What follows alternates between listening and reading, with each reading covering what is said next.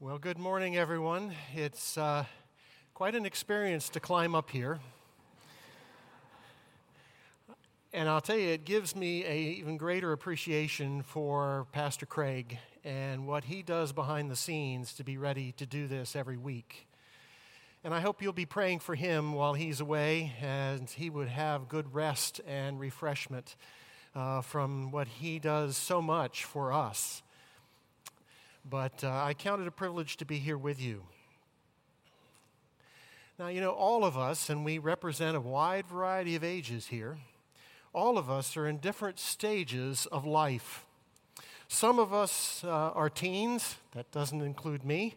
Uh, some of us are teens or in twenties or in thirties and are getting established in relationships and career and daily life patterns. And you may find yourself in the process of answering the question, what am I to do in my life? Others of you are middle-aged, and your focus is staying on course uh, that you set at young adulthood or perhaps have adjusted along the way, and you're continuing to grow in relationships and in career and in family. Your eyes may even be on the future and your prospects of retirement. You commonly are in the process of asking the question, what comes next in my life? And those of us who are older may be closing out our careers or settling into post-career life, and we're trying to finish well in life and work and relationships, and we may even think that we have arrived, or should have by now, and are asking the question, now what?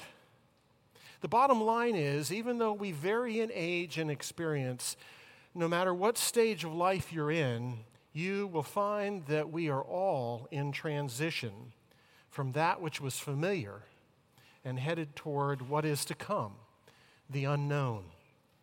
That transition can be a cause of great stress and worry if you don't take advantage of the resources that God has provided in His Word.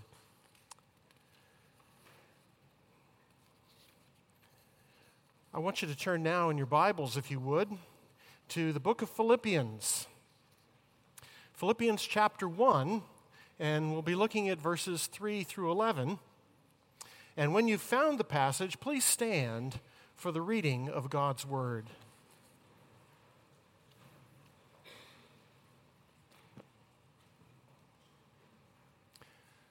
Philippians one, beginning at the third verse.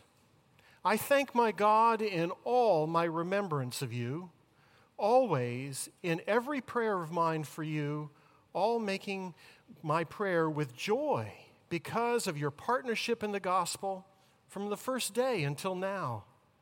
And I'm sure of this, that he who began a good work in you will bring it to completion at the day of Jesus Christ. It's right for me to feel this way about you all, because I hold you in my heart, for you are all partakers with me of grace, both in my imprisonment and in the defense and confirmation of the gospel.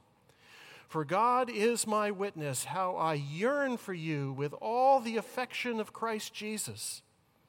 And it is my prayer that your love may abound more and more with knowledge and all discernment, so that you may approve what is excellent, and so be pure and blameless for the day of Christ, filled with the fruit of righteousness that comes through Jesus Christ, to the glory and praise of God.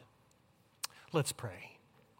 Father, we thank you that you reveal yourself to us in your Son, the Lord Jesus, our Savior, and through your word, where you bring to our minds what you have spoken years ago that still is relevant to us today. We pray that you would open our hearts to you and to your Spirit's leading, that you would teach us more about you, that you would teach us more about ourselves and how we are to live. And in the end, may you receive all the honor and glory and praise, for we ask it in Jesus' name. Amen.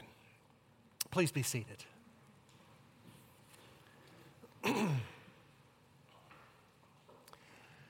You know, American culture tends to tell us that we are individuals living in isolation striving to become all that we have dreamed of being through the application of serious effort and resolve. Yet, you know, God is pointing us in a very different approach that will prove to be far more satisfying than what our culture tells us and far more su- successful because it's the approach that He has created us for. As we look into our passage, I want us to see three things: the work that God has begun in us, the blueprint of that work that God has begun, and the resources that He's provided to enable us to do our part in His work within us. The work, the blueprint, the resources. In the face of the transitions that all of us are dealing with, it's important that we have a firm foundation in God. And this starts with us asking ourselves some questions.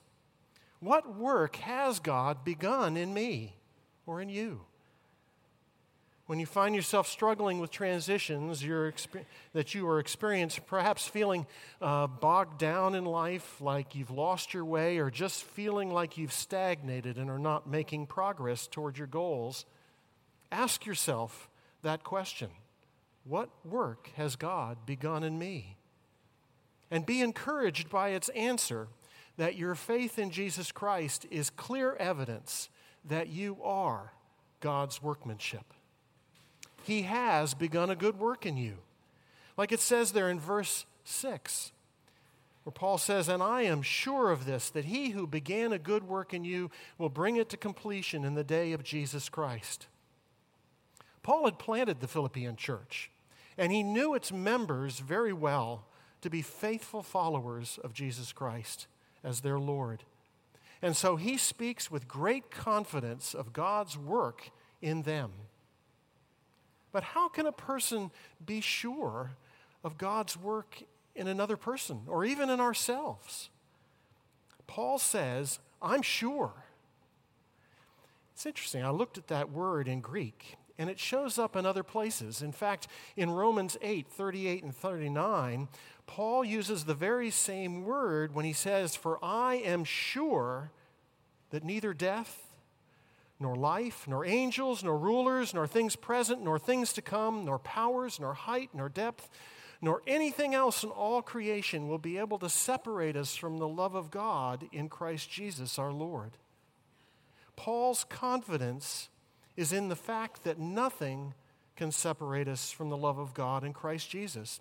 God has declared His unlimited love for us in Jesus. It's not debatable. And so with that same certainty, Paul speaks of God's work in the Philippians because he's certain about what God has promised to do in those who put their trust in the Lord Jesus Christ alone for salvation and for a future.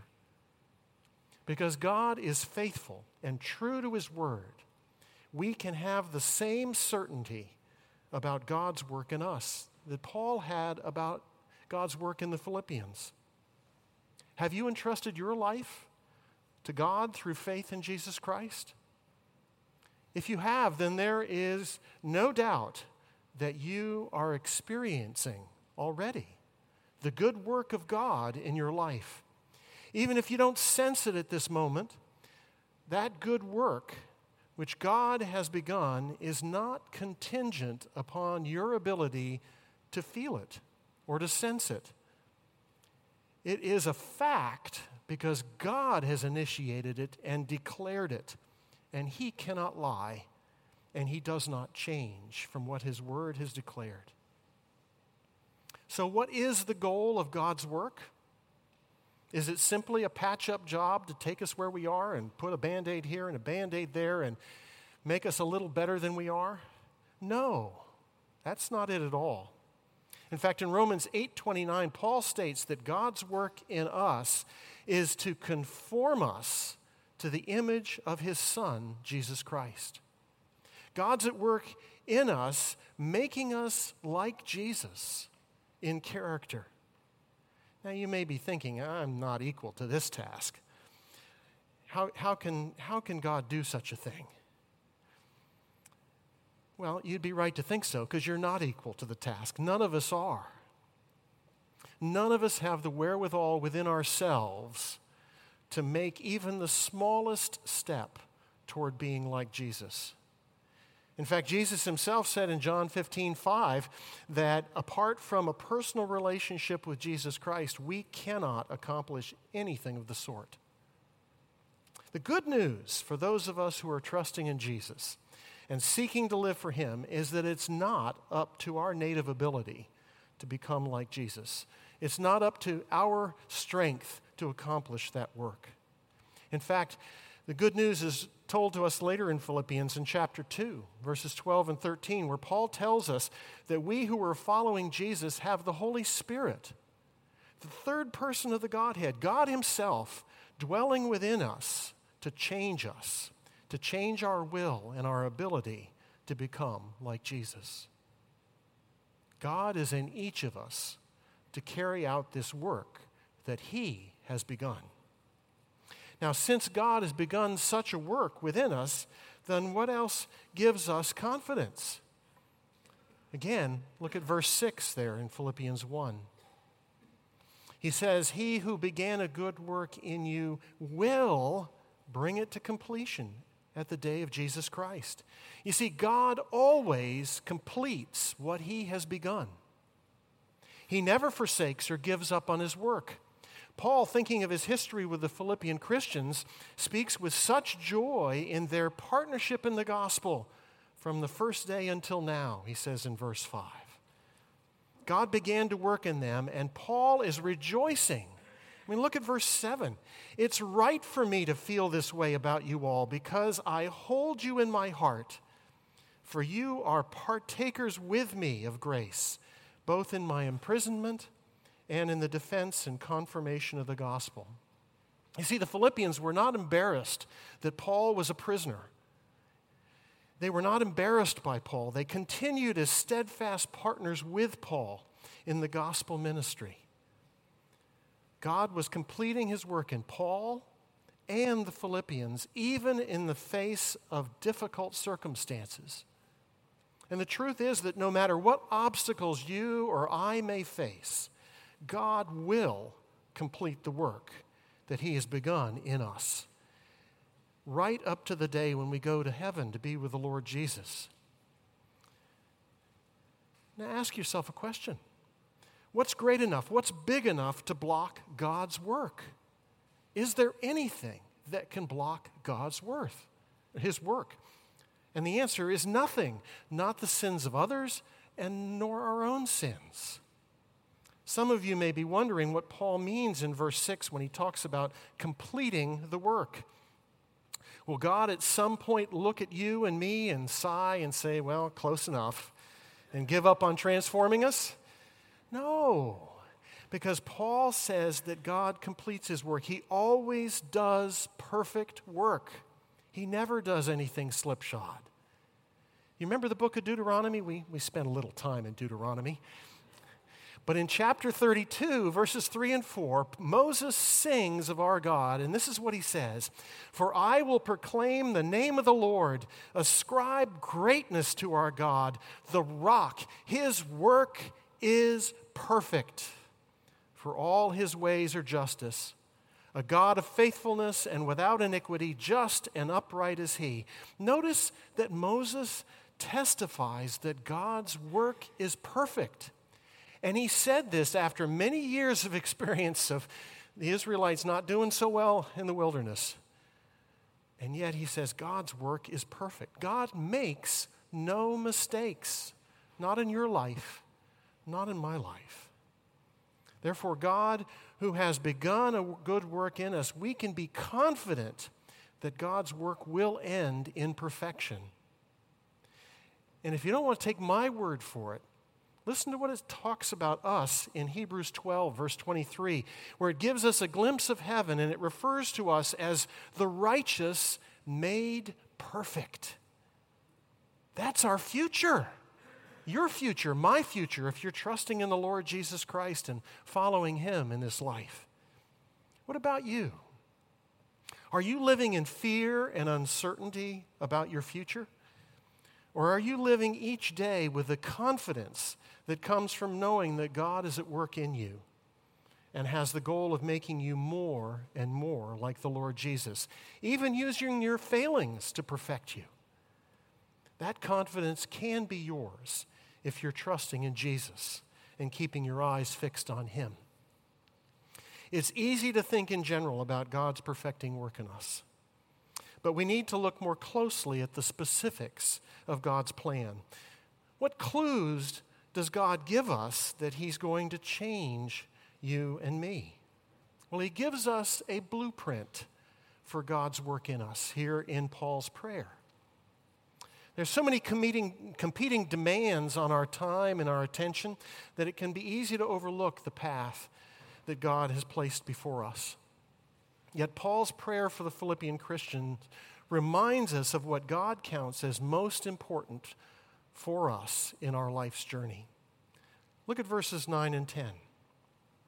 Again, in Philippians one, verses nine and ten, Paul writes, "And it is my prayer that your love may abound more and more with knowledge and all discernment, so that you may approve what is excellent, and so be pure and blameless for the day of Christ." Now let's examine these blueprints that God has for us. What area of change does Paul pray for first? Look again there at verse nine. He says, "It's my prayer that your love may abound more and more." God's blueprint is that we would have love that is always abounding.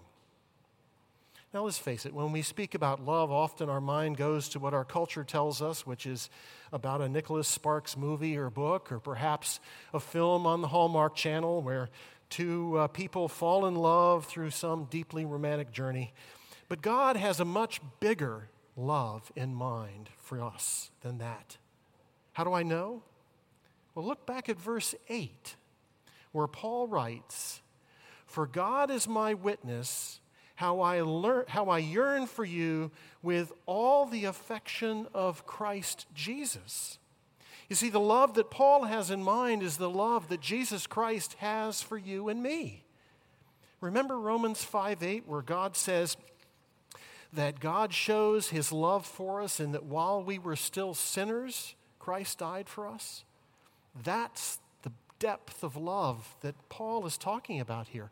That mind-boggling, totally undeserved, gracious love that Jesus has for you and for me is the very love that Paul says he has for the Philippians Christians.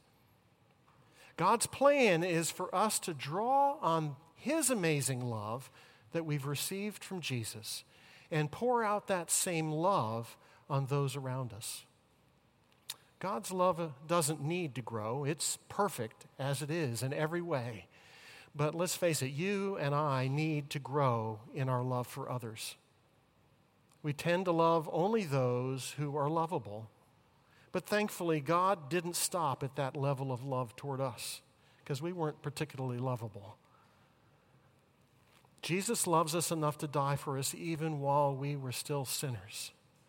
God calls each of us to grow in love so that we would love even those who have hurt us. His goal is that our love would abound in and through us in ever-increasing degrees. When we love others that way, you know what happens? They see Jesus in us, and they're drawn to him. We become living examples of the love of Jesus Christ, and we make the words of the Bible visible in our lives. Love must be much more than just mere emotion. It must have direction in order to function rightly. So what direction does God's work cause our love to abound in? Look back at verse nine again, and it says, "It's my prayer that your love may abound more and more with knowledge and all discernment." God gives us knowledge and his discernment. He wants us to know him. That's what the knowledge is about. John seventeen three, Jesus said, "And this is eternal life, that they would know you, the only true God, and Jesus Christ whom you've sent." God wants us to know him. He wants us to know him thoroughly. And when we get to know God by reading the Bible, by studying it, by meditating on its application in our lives, you know, through personal study or through study within our community groups. They're both beneficial. When we do that, we also grow in our knowledge of God to a point where we begin to know what true love looks like. And discernment. I'm going to look up in the dictionary just to be sure. Discernment is the ability to distinguish one thing from another, to perceive the difference between things and to make good judgments about those things. But God's discernment is really special because He enables us to know how to apply God's love. He opens our eyes to see people accurately as God sees them. And He gives us the discernment that enables us to see the, their needs and to know how God would have us meet those needs. When we have God at work in us to love us, we can know and see what He has in mind. We can know Him and see how we can apply love toward others. And then we become capable of taking the next step. And what is the next part of God's work? Look down in verse ten. He says, so that you may approve what is excellent, and so be pure and blameless for the day of Christ. In other words, the next step is He's going to enable us to make right choices. Every day you make innumerable choices about how you'll behave or how you relate to other people. And as we live our lives informed by God and equipped by the Holy Spirit who's at work within us, we will be much more likely to make right choices among the many options we have in our daily lives. When you encounter a neighbor who doesn't clean up after his dog in your yard, or a coworker who selfishly sabotages your project for personal gain, how will you react? What if a friend says something hurtful to you or about you? What will you do? Our culture tells us to get angry or even to get even. But God's path is radically different. In First Thessalonians five fifteen, God says, see that no one repays anyone evil for evil, but always seek to do good to one another and to everyone. Jesus Himself teaches us to love our enemies and pray for those who persecute us. You see, love is costly, but it's right, and God alone is able to equip you and me to love as we have been loved by Him. How about you? What standard of behavior are you using in your daily life? Are you focused on God's Word and, or more influenced by the drumbeat of social media or the evening news advocating responding to hurt with revenge? God's path for us is radical.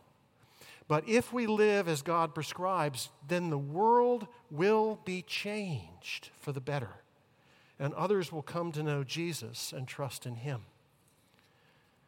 Now, since God's work in you and His work for you are way too hard for you to follow, then what do we do?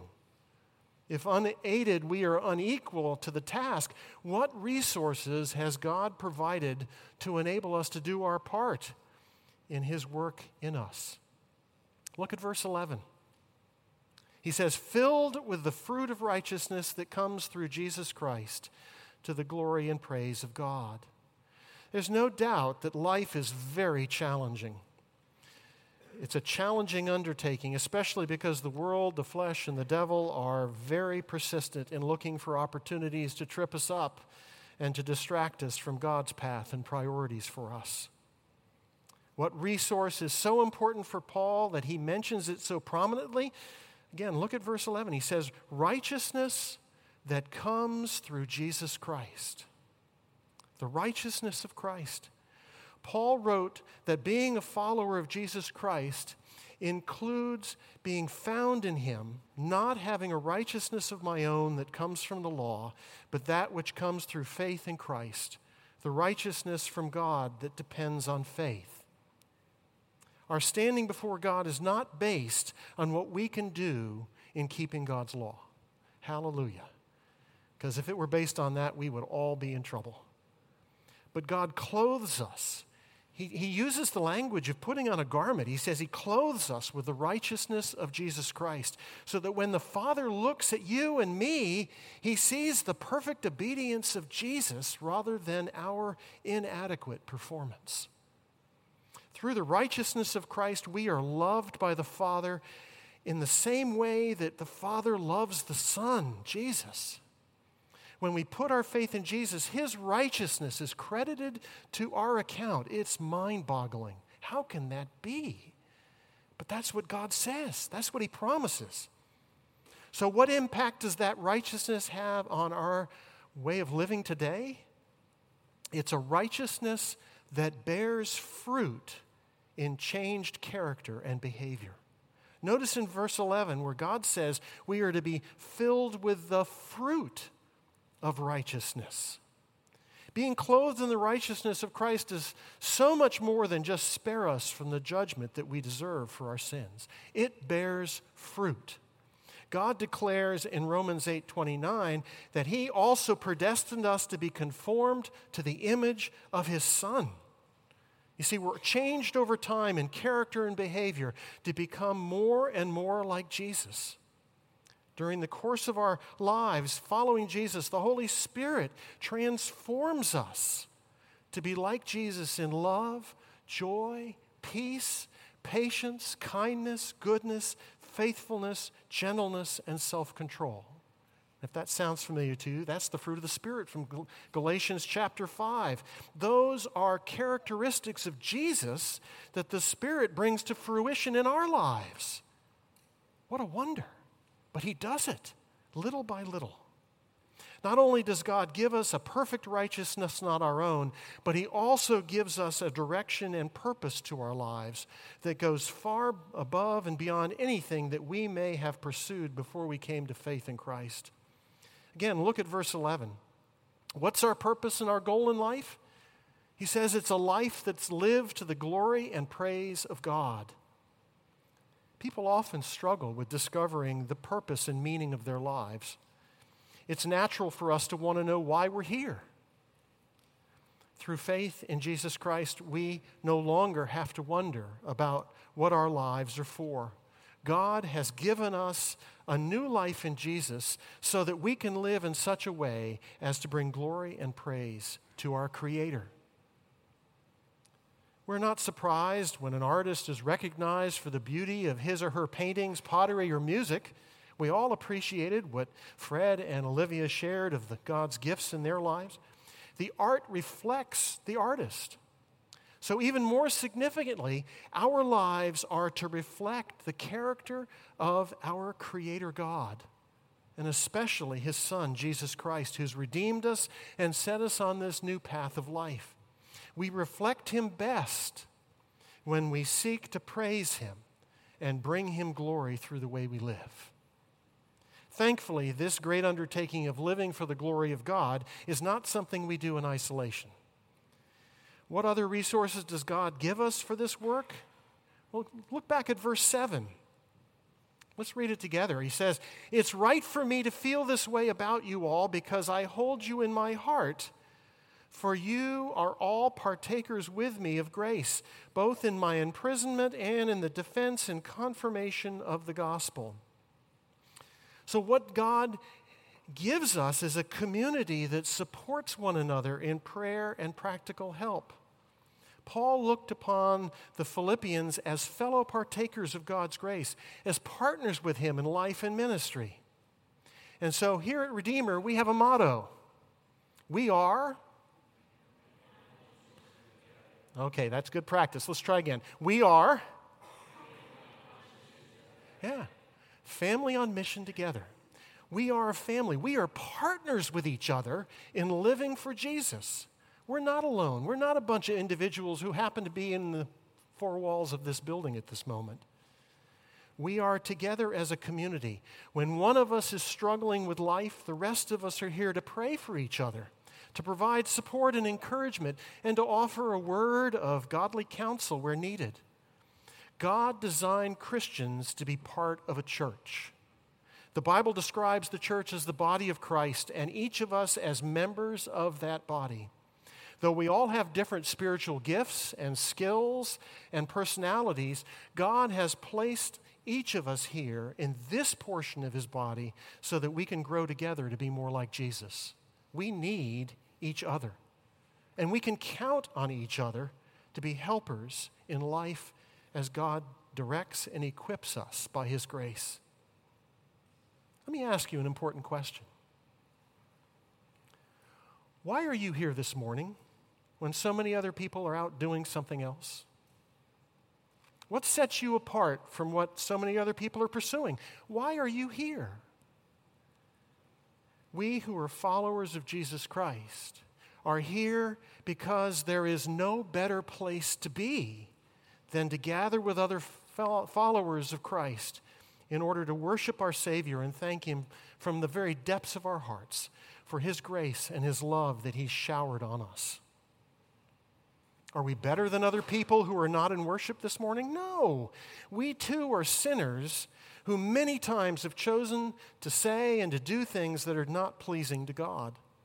In fact, we're here precisely because it's only in Jesus that we find God's forgiveness for our sins and experience the joy of being reconciled to God.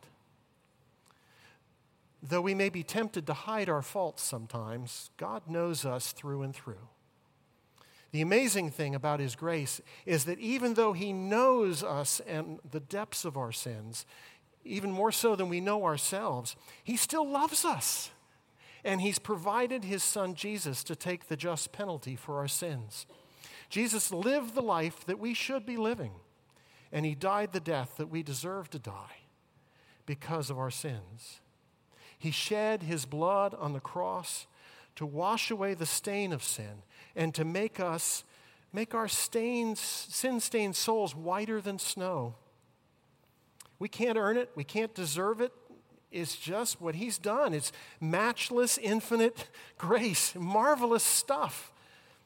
Now, if you haven't turned to Jesus Christ and surrendered your life to him by faith, then now is a wonderful time to do that. All you have to do is acknowledge that as a sinner, you're in need of what Jesus has already provided.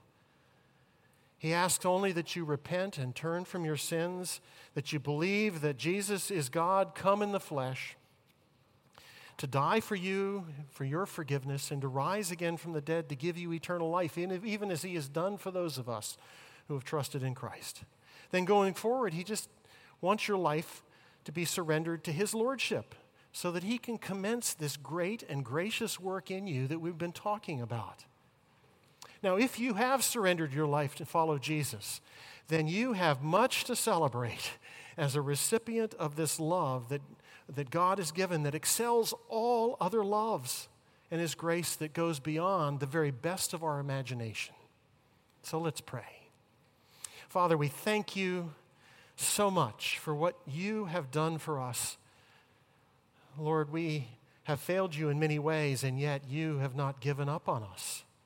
But rather, you sent your Son, even before we were born, to provide the solution to the sin problem that we wrestle with.